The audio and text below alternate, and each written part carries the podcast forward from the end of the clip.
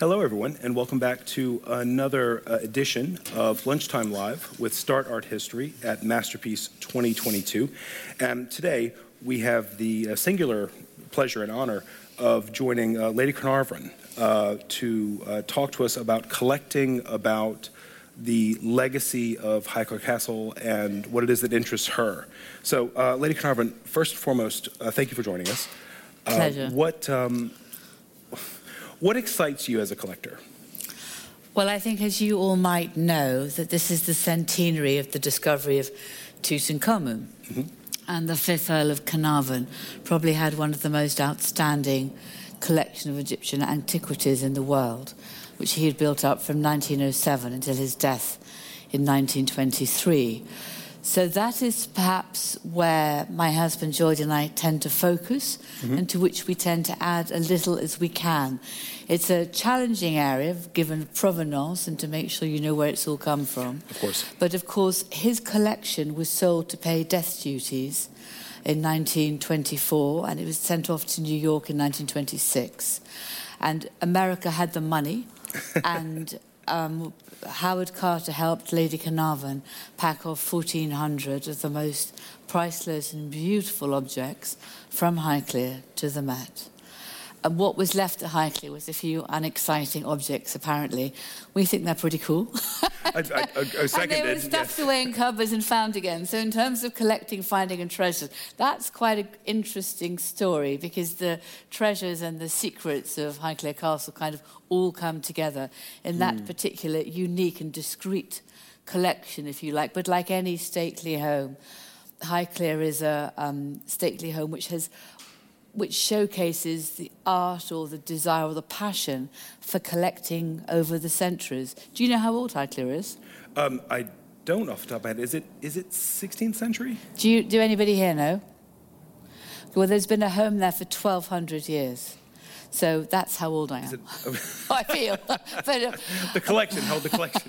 But so there aren't that many items. So the the, the antiquity of the of the um, of the home lies in its architecture, if you like, mm-hmm. and the bricks and the stones which frame the lives of the people who've lived there for at least twelve hundred years. And then, as you move forward, much of what's contained in the castle probably dates from sixteen seventy-nine, because Highclere was owned by the bishops of Winchester and the church for eight hundred years, and then my husband's family since sixteen seventy-nine. So that was really when I feel like the first books and the first works of art, masterpieces, yeah. began to come into the castle and stay there. Many of William of Wickham, for example, who lived here as Bishop of Winchester, and mm-hmm. an extraordinary man, he left many of his um works of art to New College, Oxford, or Winchester College, or Winchester Cathedral. So that's where they are. So I've gone to have a look there. Amazing. It's so cool. I mean, so much of the the legacy of British art history, which obviously uh, it goes back, you know, as far as you'd like, back to the Romans. But if we're going to think in terms of, of fine art and painting, yes. the seventeenth century, the mid-seventeenth century is really when British art history enters into its own. And mm. so there's this interesting overlap between the history of Highclere and its collection, mm. and or its painting collection, you know, and um, and and the history of British art as well. And one of the things that I've always found so u- so unique about um, uh, British art conservation and British art history compared to other European countries or the United States, where I'm from, is that in this country there's this amazing tradition of the country house that has these remarkable capsule collections. And we were chatting earlier, and you were being quite modest about the collection at, at, at Highclere. I mean, it is pretty remarkable, actually. Um, but for you, um, as as the mistress of, of, of, of Highclere, you know, to to to command these. Uh, Uh, Van Dyck's and, and, and these Rubens, you know, um, or excuse me, these um, Reynolds paintings. I mean, what what do you hope to, you as an individual, is there anything you hope to add to that, or do you see yourself more as a custodian of that collection? Of the paintings? No, we do. We do buy some paintings back, like any stately home. We've all fought to survive, and it's blooming mm. amazing we're still here, frankly. So things have been sold over over the centuries, mm. and sometimes something comes up, and it depends whether we've got the funds or not. At the moment, the answer would be not to buy things back. But um, that is one point. So we've just bought back um, um, a painting of Lady Evelyn Herbert, who's, who with her father went into the tomb of Tutankhamun, by Orpen, which was a lovely thing to have back. It's quite frustrating you're buying things back which were actually hanging there, so it is kind of irritating as well, because it's this um, balance between capital and revenue, and you know you it's so worthwhile understanding that, and once you've lost the capital, it's very hard to get it back. Not quite. So, which is reflected in the collection of paintings as well as the home. So, so we tend to buy things connected with Highclere because, in the end, I'm telling stories, hopefully truthful ones in this case, but I'm telling stories about the people, the lives, the laughter, mm-hmm. um, of those people who've lived at Highclere, and that's reflected in the art. So that's where I think my impetus comes from. Right. My husband loves collecting. It's definitely in the blood, and so does my son. He was given some money um, from a godmother to buy something or other. He's gone out and bought a painting, which he said was not what she'd given him the money for. But actually, I'm really interested that that's what he actually bought. So he's got to go and apologise to her. I think she was giving him the money for a holiday or something, but he's gone and bought a painting. He spent it well. He spent so, yeah, it well if he really bought a painting. Interesting, actually, how it kept some of the... the desire to collect is both nurture and nature. So we're back to Shakespeare again. Absolutely. Well, it's, it's actually, it's really a fascinating thing to have this conversation here at Masterpiece, because obviously there's a massive cultural remit for the fair, and, and there's an educational program and all these other things. But I mean, ultimately, all of these stalls are here to sell us things. Fundamentally, sure, it, yeah. it's commerce, you know, um, at, at the end of the day. And it's something that I find really interesting about British art history and about um, how we think about how we show and talk about uh, works of art uh, from from the past of this country. And, and again, Highclere is, is so so closely bound up with that, particularly in the context of the legacy of ancient Egypt, of Britain and Egypt, and of course, uh, Carnarvon and, and Carter's discoveries. Mm-hmm. Um, so what What's it like for you living with the works? I know that a fair few of the works have gone, I believe, to the Met, if memory serves. Um, no, I mean, the fourteen hundred items of the Fifth Earl's collection, the, the bulk of it was sold to the Met in mm. nineteen twenty-four. Back, this is, of course, yeah. So that was then, and they've stayed there, and mm. um, they formed the heart of the collection of the Metropolitan Museum of, of its Egyptology. They were bought by an amazing man called Edward Harkness, who's also very interesting in his own right and part of the Gilded Age, where I've just come back from Newport, Rhode Island, so it was interesting to be able to bring him into that particular talk as well, because he was a very interesting man. He was out there in Egypt at the point of discovery of the tomb, and Lord Carnarvon had met him, but it was only after his death that he he did that. So that was a huge bequest and a way of showcasing some of the most finely crafted, often very small, works mm. of art of ancient Egypt. You can tell the Fifth Earl of Carnarvon's eye whenever you go around the Metropolitan. You can get your eye in without looking at the labels.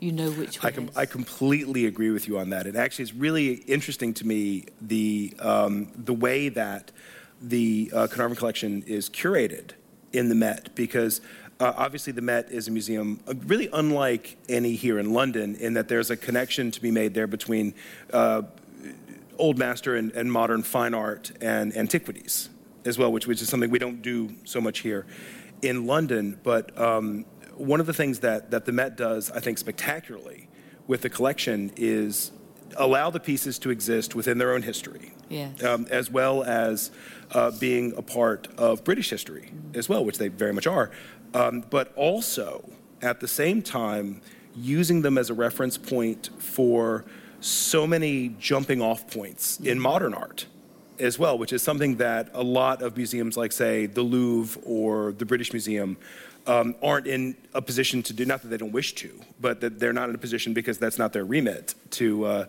Uh, to do. So it's it's so cool to me thinking about um, thinking about that collection uh, in New York and, and what remains of it in, in Highclere as well, um, because it, it fires off in so many different directions, because it gives us this, I mean, obviously there's the sort of celebrity status of, of Tutankhamun, you know, and that's you, the, the, the Egyptian that everyone can name, you know, that's the one everyone knows, um, King Tut, you know, but also understanding that that work, not just in regards to the discovery of Tutankhamun's tomb, but but more the sort of rediscovery by the early moderns of, of ancient Egyptian aesthetics, um, is so influential on the development of modern art and abstraction in particular. There is there's one particular piece in the mat, which is a jasper fragment of Nefertiti's face. It's just the lower part and her lips and her face. It could be in MoMA, the Met, the British Museum. It could be in, in, a, in a modern contemporary art piece. It's one of my favourite in the world, including the Tomb of Tutankhamun. I just think it transcends time and space. So it is incredibly interesting. And again, that was Lord Carnarvon's eye. He was both excavating, finding, and buying. And in nineteen twenty... to um, twenty-three, he'd actually bought two more pieces in, um, I think, Cairo, which he'd brought back to have mounted. And it's the tiny stories of how his care to have them mounted. It's a prancing horse, mm. and yes. I've forgotten what the other piece was, but his care of having them mounted and where he wanted to position them. So he turned what was the breakfast room in Highclere in nineteen oh nine to his antiquity room. He'd had a really bad car crash, and he was in situ, and he wanted to spend some time, you know, looking at the pieces, researching them. And he was able to ask all the great, because of who he was, all the great um, um, scholars of the time to Highclere, from Francis Griffiths to Legrand to um, Spiegelberg, as well, obviously Howard Carter, um, Herbert Winlock, Joe Lyndon Smith, all the different people you've read about, all stayed at Highclere. So it's so interesting reading the visitors' books. I've just finished and copy-edited, thanks be to God, the Pharaoh, the Earl and the Pharaoh, which, a book, because no one's ever written his biography, and I've so enjoyed it. So I've become far better versed in the man himself, who's most unexpected, and I've really enjoyed writing it. So I have got more to grips with the breadth of his collection. That's fascinating. Has there never been a biography written about the, the, no. the, the Pharaoh? No. And I was going back to first resources. I can't tell you. I, I turned a room on the top floor of the castle, into which was called Orient, so I thought, that's my room. Painted it yellows, because that's the colour of Egypt. Of course, and, and actually I used some teals. Anyway, I had some fun doing that. And it is covered, the floor is covered. So any burglar couldn't find anything in anyway. With all my papers, I ended up going back to so many first sources mm. and um, reading papers, and it was a really horrendous deadline and timeline, mm. which I just about met. And then um, having sent it off, I just... Actually, I'm afraid I lay down to all the papers and cried because I was so tired. But, but I did do it because I thought it was really important to do, because this was the man... He had the concession in the Valley of the Kings. He knew about, you know, the papers of Gaston Maspero and mm-hmm. Theodore Davis. Absolutely. And he knew what he was looking for. So, very interesting. So that was that was one part of collecting in, of in Highclere. But if you take the Egyptian um, collection away, you'd still have quite a strong collection of paintings and other works. Oh, I agree. Well. I mean, uh, eighteenth century Grand Manner portraits, um, early nineteenth century works. I mean, it, it is a... A, a, a not great, bad. It's not bad. No, no, you could do worse. yeah, it's, it's pretty. It's pretty good. Pretty, pretty good collection to live with. I, I, it must be said. But I mean, but but the Egyptian thing is quite fascinating because for a number of reasons, and I'd be curious as to know. Um, I'd be curious to know like why you think this might be the case, um, given you you know, sort of live with so much of this and live with this legacy. Um, the the works that were uncovered by Carnarvon and Carter. Um, you know, the legacy of which is being displayed here at Masterpiece this year, um, has a universal appeal mm. that, for whatever reason, as opposed to Mesopotamia or other areas of the well, Leonard Woolley pick, was also know. quite a frequent visitor at Highclere, funnily enough. So, and he was, um, and he also worked out at Tell el-Amarna. Mm-hmm. So, but yes, it has far more appeal than that. But I think.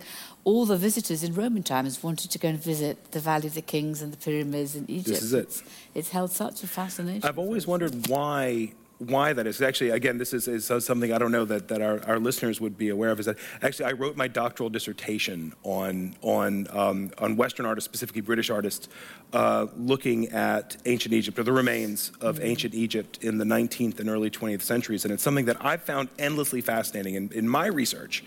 Um, my conclusion was that part of the interest, particularly amongst like Victorians, uh, so slightly before uh, you know uh, uh, the fifth the fifth Earl and and and, um, and Carter, um, but still they're, they're working within that trajectory, was this this idea of an eternal culture, rightly or wrongly, an, an eternal culture that had been sort of rather romantically weathered by the sands of time, but still existed and still had a kind of currency, something that in the work of artists like the Scottish painter David Roberts um, speaks to this idea that there is a vibrancy still in the legacy of ancient Egypt that I find endlessly fascinating. And I remember, actually this is a personal note, but a, as a child, studying ancient Egypt, learning about nineteen twenty-two and um, and, and Carter and, and Carnarvon, um, just thinking that it must have been such an amazing thing to, this is so corny, for, please forgive me, but um, that, that I remember thinking as a child of, imagine opening the tomb and breathing the air of no, that, thank you know. You. that, saying, was, well, that was the bad I thought it was great.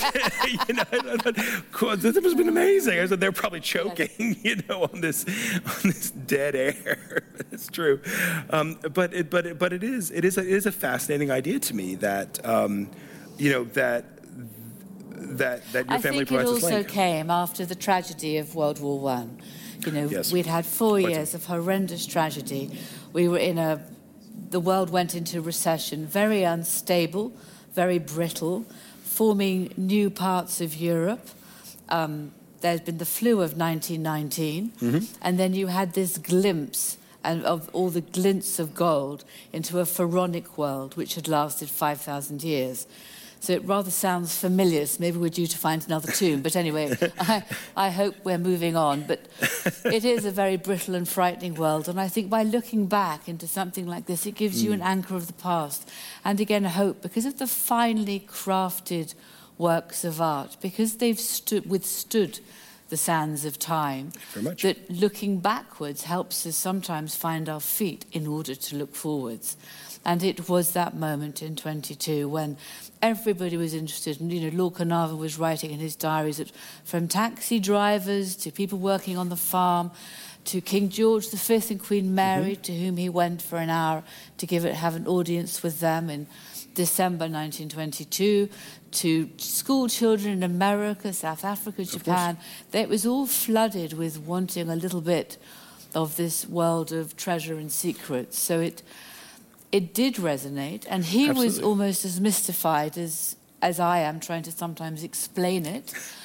But it was extra- extraordinary excitement. It's the Rider Haggard, it's the Indiana Jones. And he was kind of like an Indiana Jones figure I, yes, with his I think that's hat apt. and his headband and sure. his love of fast cars and, and his speeding tickets, going twenty-five miles an hour through Newbury. And he didn't stop when the policeman put his hand up. So it was all those funny bits. And he had a, quite a good sense of humour. But it was... Um, A, he's been a fun man to get to know. I love it, and it still and resonates, it a, you know. Yeah. I, th- th- through world tours over the course of my lifetime of mm. of, of the treasures, um, and of course their their current location, you know, their their their now permanent location, in um, uh, of the treasures, some of the treasures in Egypt, and and the the, the global excitement in, in not just its legacy as ancient stuff or its inspiration for subsequent mm-hmm. artistic developments, but just as a moment, as this moment in time, which mm-hmm. as you say, like the the visual culture of ancient Egypt is unique in the ancient Mediterranean world, mm-hmm. in that it's so consistent with with the with a handful of exceptions, it's pretty samey, you know, and, and in fact, as I'm sure you know, King Tutankhamun's rule represents a return to normalcy from the previous dynasty, that the previous period, I should say, the previous reign, that that is is so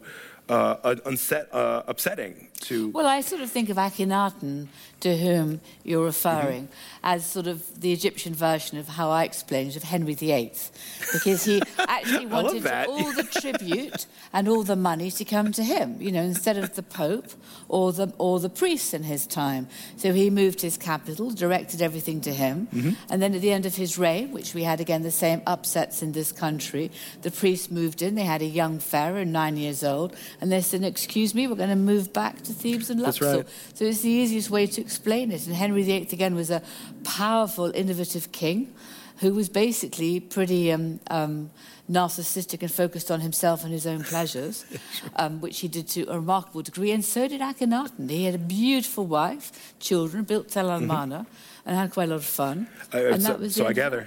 So that's, that's such a cool way of thinking of it. Sorry, I'm, I'm sorry, I've never heard that before. I absolutely, it's because I'm not I, a trained archaeologist. I, no, I love I it. No, no, you're you're you're, you're bang on. Uh, for those of you who are, are with us today who who aren't as familiar with this as as you might be, um, the, the the predecessor to um, to Tutankhamun, Akhenaten, was a pharaoh who spectacularly upended the entire cosmology of the ancient Egyptian world, um, effectively removing and indeed hoping to remove from future history the the pantheon of Egyptian gods to replace with a single sun god, Aten, uh, to which he was essentially the tributary to to um, recreate the entirety of, of Egyptian society uh, around his own patron deity, which again, as, as soon as he dies, everyone change their well, mind. He didn't have as know. many processions and fun as the old priests, actually. No, it wasn't and as good a time. Part of Egyptian and culture and procession and religion is about the processions, it's the days off, it's the feast days. You know, that's mm. still with us today. So I, I sort of um, really enjoy explaining it in those terms. You know, we have Christmas and Easter and days off, which have religious and Christian meaning if you wish to go along that route. I, for one, do. But apart from that, it's it's also time off from the mm-hmm. from the everyday life. So that's um, what the other priests went back to more successfully. They right. had more holidays, frankly. This is exactly what Akhenaten wanted to get away from, which is, is quite frustrating. Which, again, is actually part of the the brilliance of the Tutankhamun discovery is this unrivaled visual record of what happens when a society kind of corrects for itself, you know, and, and goes back to, to, to the way it was, the way it was before, which is, is so fascinating. And the Fifth Earl of Carnarvon, with his collection, was fascinated by the eighteenth dynasty works of art. He he recognised in that the highest point of Egyptian hmm. work of art, works of art, and that's really where his collection was focused. So um, he was always yeah. particularly interested in that. Howard Carter did some of the wheeler-dealering, but he knew all the basic dealers in Egypt and Luxor himself as well. So he was always looking for the right price for what he was what he was finding and bringing back. Again, with proper licenses at the time, he did things, thankfully, as properly as he was required to do at the time, mm-hmm. and in terms of the excavation. And then, of course, that then led to a whole new challenge in terms of who had what rights to the discovery of the tomb of Tutankhamun. But it obviously fell to the Cairo Museum, and in the papers, that's where he thought everything was going. Correct. But it was um, the, the Daily Mail in particular spun stories in other directions. So it's, it's again, that nascent um, media frenzy of of miscommunication, which I think we're there. We recognise that today. Well, I mean, even I mean, even to the point of of um, uh, any number of of uh, media organisations in this country, you know, pumping up the idea of the, the Tutankhamun curse. You know, this this kind of you know this this this bananas stuff that um, that my understanding of the expedition, um, and again, I'd be very happy to, to comment otherwise if I believed it to be the case, um, is that everything was was handled uh, well within the boundaries of, of legality and morality according to the strictures of the time, as far as I'm, yeah, I'm no, as far no, as I'm aware. A, you know. There was he had a concession to excavate, mm. and um, actually he negotiated a very good concession to excavate, which in later date was more restrictive, and the concession to excavate in somewhere like the Valley of the Kings was after. after the period in which he had gained the concession, only handed to academic institutions. Of course. So he was one of the last. He was gained the concession to excavate from Professor Maspero because Carnarvon had demonstrated by his care, recording, publication of his previous finds that he was a fit and able person so to do. So he'd set out his stool mm. and on that basis gone forward, and then he'd gained the concession in nineteen fourteen, when, of course, the world went into war. But he went out in nineteen fifteen. It's extraordinary when we know what was going on in France, and you know, yet small things did continue. It's a, again, a fascinating insight. Our um, Carnarvon, which is from a point of view of Masterpiece is quite interesting, married an extraordinary woman called Almina. She was the illegitimate daughter of Alfred de Rothschild, one of the most spectacular collectors of eighteenth century French art and furniture of his time. and obviously spectacularly wealthy. So Lord Carnarvon had followed an adage of Jane Austen that whilst you shouldn't marry for money, it'd be unwise to marry without money. So that's what he did. And the dowry was something like fifty million pounds in today's terms. So that was his background, and he was very fond of his father-in-law. They got on very well. And, you know, one of his wife's wedding presents to Carnarvon was some beautiful Princeton engravings. So they collected in many different ways, and they were both influenced by Alfred de Rothschild. So some of his collections is still at Highclere today in terms of mice and china. So it was very much a world and a home in which they were... Lord Carnarvon was always looking for that which is perfect, or there must be something more perfect or more highly crafted. And that's, what, that's something which drove the restlessness of his collecting. I mean, mm. It was an extraordinary um, procession to watch. But um, Alfred was very influential in his world. Of course, you know, it's as well as you say about it's it's a matter of, of family, of heritage, of sharing, yeah. of a spirit of generosity, which you've maintained to this day. If I may say, as an historian, your your books are outstanding. Uh, oh, well, I, I, I, I, well, I've read them all. Um, what, so just as we as we wrap things up, Lady Carnarvon, what um, what what do you want your readers to take away from the books that you write about the seasons at Highclere, about Christmas at Highclere, about about life in, in this rather unusual world where we're deliberately avoiding mentioning uh, any television shows? Oh, called Downton Abbey. Well, actually, there's a funny thing, because do you remember, this is, I don't, have any of you seen Downton Abbey? Some of you. I would imagine, yes. There was yeah. a scene in Downton Abbey when they'd opened the, the house to the public, and um, the family pretended not to know any of the works of art on the wall. Do you remember that at all? They were completely ignorant. They had to be completely ignorant because I refused to let them pretend that the people on the walls were not people who didn't actually exist. So I said, you can't do that. You can't pretend they're Lord Bloody Grantham, because they're not. They're real people who really did do things. They really collected. They really existed. They really lived. So that was that. So as people come round the house, I hope they'll interpret through the works of art the lives of the people who are represented in those works of art in different ways. There's two works of art perhaps to mention. One is the great Van Dyck of King Charles the First on horseback from sixteen thirty-three, superb, which is in the dining room. It is the most extraordinary painting, and of course you can, well, I can sit in there, and the most amazing thing is having breakfast, scrambled egg, underneath the Van Dyck. It is, it is sort of surreal. How dare you?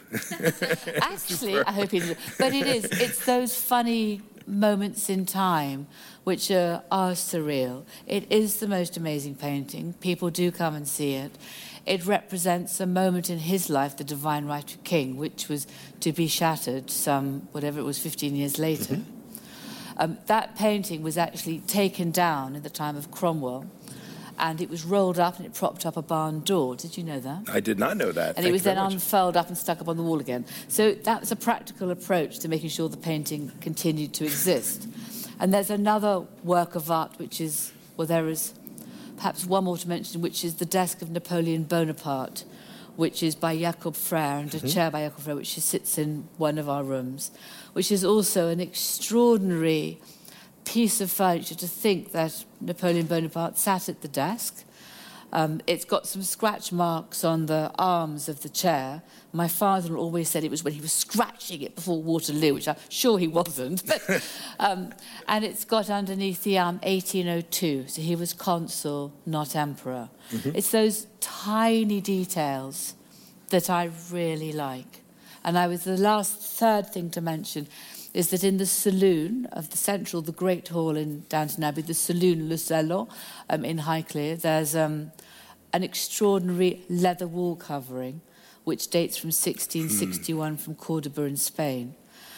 It was probably brought back by the second Earl of Carnarvon, or possibly the third, and it's in squares, so we can date it. There's a small piece in the Rijksmuseum, in Rijksmuseum Amsterdam. This is, covers an entire room, and there's another room on the top floor in the archive room, which is again covered in a gold version. But this is, is a, an amazing work of art, but it's a wall covering.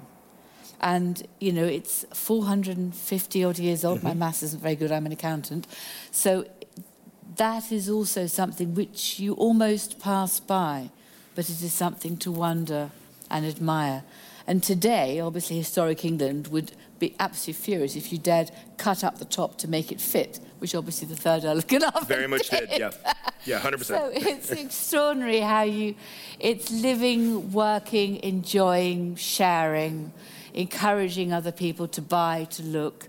Look at the craftsmanship of some of the carved wooden furniture, which is... which we're not no longer necessarily always appreciating. But mm. it is a fascinating house in which to live. Oh, it's an intriguing and beautiful home. Mm. Um, it's a, I, I envy you that. Um, now, there's um, for those of you who are not able today or this week to to uh, make it uh, to, to Highclere, um, there is an outstanding uh, installation here at Masterpiece um, about the centenary of the nineteen twenty-two discovery of Tutankhamun's Uh, tomb, and um, if you don't mind me plugging you for just a, for just a moment, Lady Carnarvon has the most fascinating podcast, which I would strongly oh, recommend. Uh, well, I, I listen to it regularly, actually, uh, uh, which I would strongly recommend um, uh, checking out. Of course, always uh, seasonal opening uh, at the uh, at, at, at the castle um, as well, in order to see some of the uh, masterpieces on display there. Um, and as for us, you can always find us at uh, start art history dot com um, or on Instagram as well, Start Art History. Uh, Lady Carnarvon, thank you so much for joining us That's today. Right. This is an absolute joy. Thank you so much. And we'll see you all again very soon. Take care. Thank you.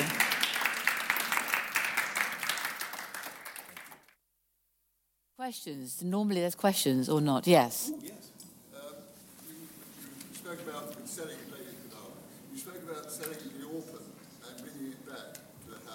Hmm. Was it a forced sale? Was it as a result of I H T tax? No, it would have been. It would just have been the. Well, now it's slightly different because um, I don't know whether you know, but the Labour government, it was the Labour government, brought in a really strong piece of legislation in the nineteen eighties, whereby that if the house and estate or the the um, designated estate is deemed of national importance.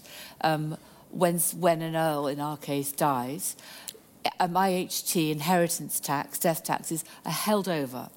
So they remain above your head, but in return you open to the public. So many of the great houses, such as up Blenheim or Burley, were under the same regime. So there's the deal. We are in partnership with H M R C and Historic England.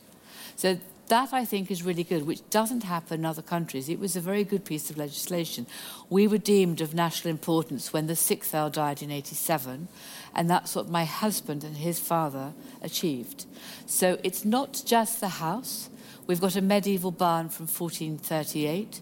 There are follies, there's Bronze Age, Iron Age, and the fifth Earl is buried in the middle of an Iron Age fort, which is, dates back to the same time as the civilization of Tutankhamun. So there, it's an extraordinary estate as a record of how we've lived. So that's why we're still there. Before that, before nineteen eighty-seven, every so often, um, Geordie's grandfather sold things to make ends meet. There he... He survived two world wars, and I'm in no way trying to criticise him, so please forgive that. The men who did that, he was born in eighteen ninety-eight, and he saw more horrors than I hope we have to see today. I'm not sure how much we learn or not. But he lived through that. Income tax in nineteen fourteen was six percent. In nineteen eighteen, it was sixty percent. And our debt to America in that war increased tenfold. So we started, there were a few things, mainly estates at that time, which the Fifth Earl had to sell to keep paying super tax. After World War Two, it was again a different regime with the socialist government coming to power and the N H S starting off, and again a time of higher taxes. So in order again to survive, there was a few lucky breaks, but different paintings were sold. So um, that happened in every house. Um, it is... For, for, to my, for my personal um, remit and with Historic England is not ever to sell anything else again. And if things get tight, I, I'm not interested in doing that. There's other ways round it because the collection, such as it is, is obviously a little bit thinner than it was, although it's not half bad. But it's actually the diversity of the collection from the different wall hangings to the embroideries, to the paintings, to the brown furniture, to the silver. It's the whole history of uh, collecting in this country full of stately homes. So that's my remit, is not to have to sell anything and to actually buy the odd thing back where we can. So that's how I feel about it. And I think, again, the capital of this country, you, you shouldn't diminish. It's obviously being diminished at the moment, unbelievably. You, it's very hard to get back capital. We're all earning money and trying to have enough to buy something we like, whether it's a holiday or a work of art. It's bloody difficult. So just don't put yourself in an even worse position. So it's quite interesting, collector and masterpieces, and but culture, what we've created, what matters to us, the values that it incorporates when you look at something is unbelievably important, and we need to preserve it. Thank you. Any questions sure. about Downton Abbey? Any further yeah. questions?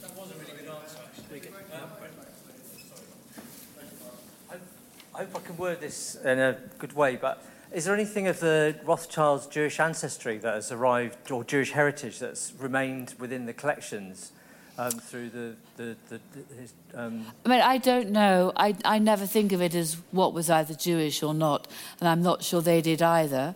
I think it's about um, what they saw and they chose to collect. I don't see it's Jewish or Catholic or Christian or Egyptian. It's the works of art that reflects the culture of where we've come from, and it's all put together so that different things appeal to different people. We have got some very nice Meissen, China, which I think remains from Alfred de Rothschild's. Almina gave a couple of beautiful pieces of... of furniture, sofas, back to Versailles, which was quite annoying. All they're sitting there, maybe they weren't from the start with. Every so often you do find things, well, I quite like them, actually, in the drawing room. They'd have been quite interesting today to show to people. But anyway, I have to say, oh, lovely. I hope you're grateful. But anyway, but but um, so there's things like that. You have moments of, of, of very human weakness. That's just another one of them. But I don't think in those terms at all. And I've done a lot of research into Alfred Rothschild for the latest book. I have found him fascinating, both the most extraordinary collector, the most kindest and most generous man um, to those in need in an extraordinary fashion. Every Christmas, he and his brothers used to make sure that every bus driver and every taxi driver in London had pheasant and rabbits and food as gifts from them. Just, they must have given away thousands. He gave everybody who worked on his estate bowls of hot soup at lunchtime. I mean, extraordinary men in so many ways, in what they shared as well as what they accumulated, and yet they parted well, and he drove zebras for fun round Hyde Park. So partying is also important. That's the music of life. He had his own orchestra. He conducted with a diamond-encrusted baton. So I love these sides, which is all of us, and they're all important. Any final questions?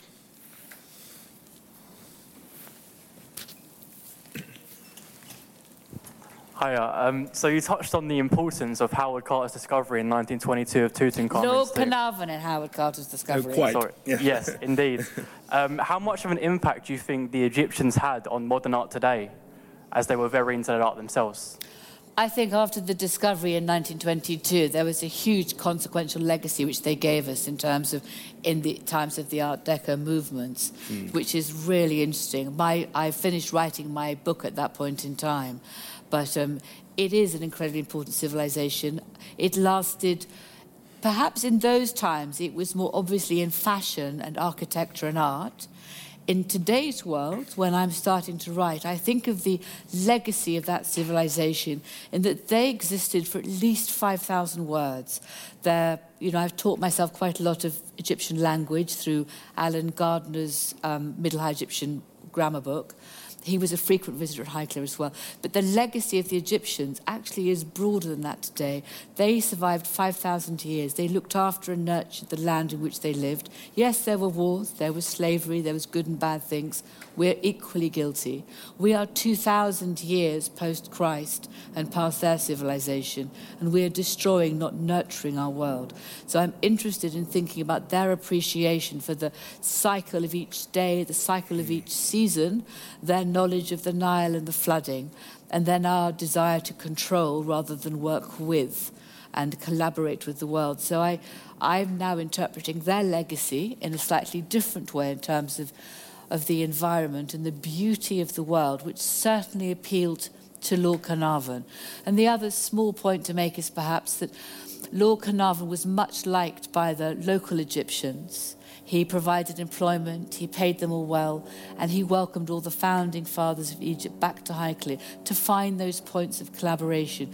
So whenever I'm looking at things, there are so many points of fragility, brittleness, and anger in this world. I'm trying to find the common threads, whether through time or space or people, that those are the positive things that we must remember to try and bring us back together again.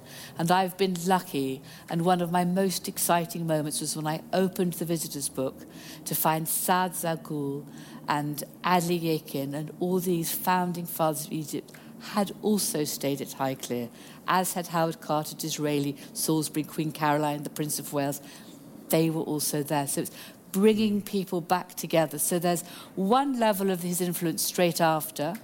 There's another level which I wish to bring back in terms of his Lord Carnarvon's welcoming of all aspects of Egypt into his life, and then how we need to look at the environment going forwards, which they did far better than we're doing.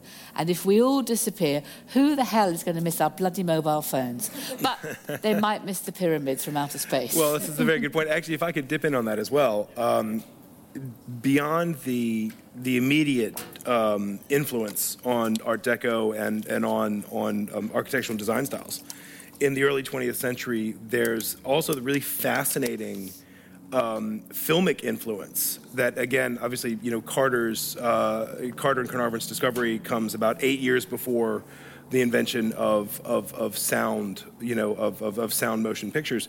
But it's interesting to note that when that technology is invented, one of the first international blockbuster films is, of course, Boris Karloff's *The Mummy*, that actually explicitly references Uh, the um, the nineteen twenty-two expedition. Um, but, but if I could just interrupt, in January nineteen twenty-three, in the first two weeks of January, Lord Carnarvon was in London seeing Pathé Ciné, trying to sell film rights. He was also seeing another French company as well, trying to get the best deal, and he wanted to write a book. So I finished The Earl and the Pharaoh, saying, I've written the book that he was never able to write, and maybe there'll be a film from it yet. You won. So that was that. Very important. That's very. So, that's, yeah. This is this is for the record. Actually, this is a very important point to make. Yes, I quite agree. But also, but even in more contemporary terms, it's it's great for us to talk about the early twentieth century, and and very apt. But um, there's also the incredible influence that maybe whether or not quote unquote authentic ancient Egyptian visual culture, who knows? But what our perception of it is has a tremendous influence in the architecture and style and design of the nineteen eighties Louvre. As well through, but the, well, quite. Yes. This is it. I mean, whether it be I M P at the Louvre or, or, or, or the postmodernism of the of the, the aptly named Memphis group. You know that that there's there's there's this thing that I find endlessly fascinating about the legacy of ancient Egyptian visual culture, which is really brought to the world, you know, through your family, is that um, that it it it keeps popping up again and again in these variety of different contexts, whether it be through uh, the, again, the pre-nineteen twenty-two uh, Vogue, you know, the post-Napoleon, post-seventeen ninety-eight Vogue, through the Egyptian Hall in Piccadilly, or um, through the music hall traditions of later nineteenth century, or the work of David Roberts, you know, uh, the Scottish artist who I know quite well, Um, or Art Deco, or the postmodernism of the Memphis group, that it keeps popping up and up again, or even in the music videos of contemporary recording artists like M I A that make use of, of ancient Egyptian mythology in, in their in their visual culture. That it's there's something that's like, for whatever reason, and I couldn't, I'm not smart enough to know why, but I just know that it exists. Um, that there is something about that culture that captivates us. Secrets and treasures. I think we're all on a path to find secrets and treasures. I mean, that's why I watched Indiana Jones and the Raiders of the Lost Ark. And in some ways, you know, looking up and had a wonderful hat with a lucky white band. And, you know, he liked driving fast, and he was, you know, the Geoffrey de Havilland, who's one of the earliest av- aviation pioneers, took off from Highclere in nineteen ten. So he was so interested in all so the cool. earliest um, technologies and. and fascinated by the past, a restless, inquisitive man. And I think that's what we all should be. There's a very good poem by George Herbert, because um, our family name is Herbert, but the title is Carnarvon. And I, th- I hope he's a distant relative, because I'm rather fond of him. And it's called The Pulley, and it starts, "When God at first made man, having a glass of blessing standing by. Let us," said he, "pour in him all we can, strength, beauty, everything made away."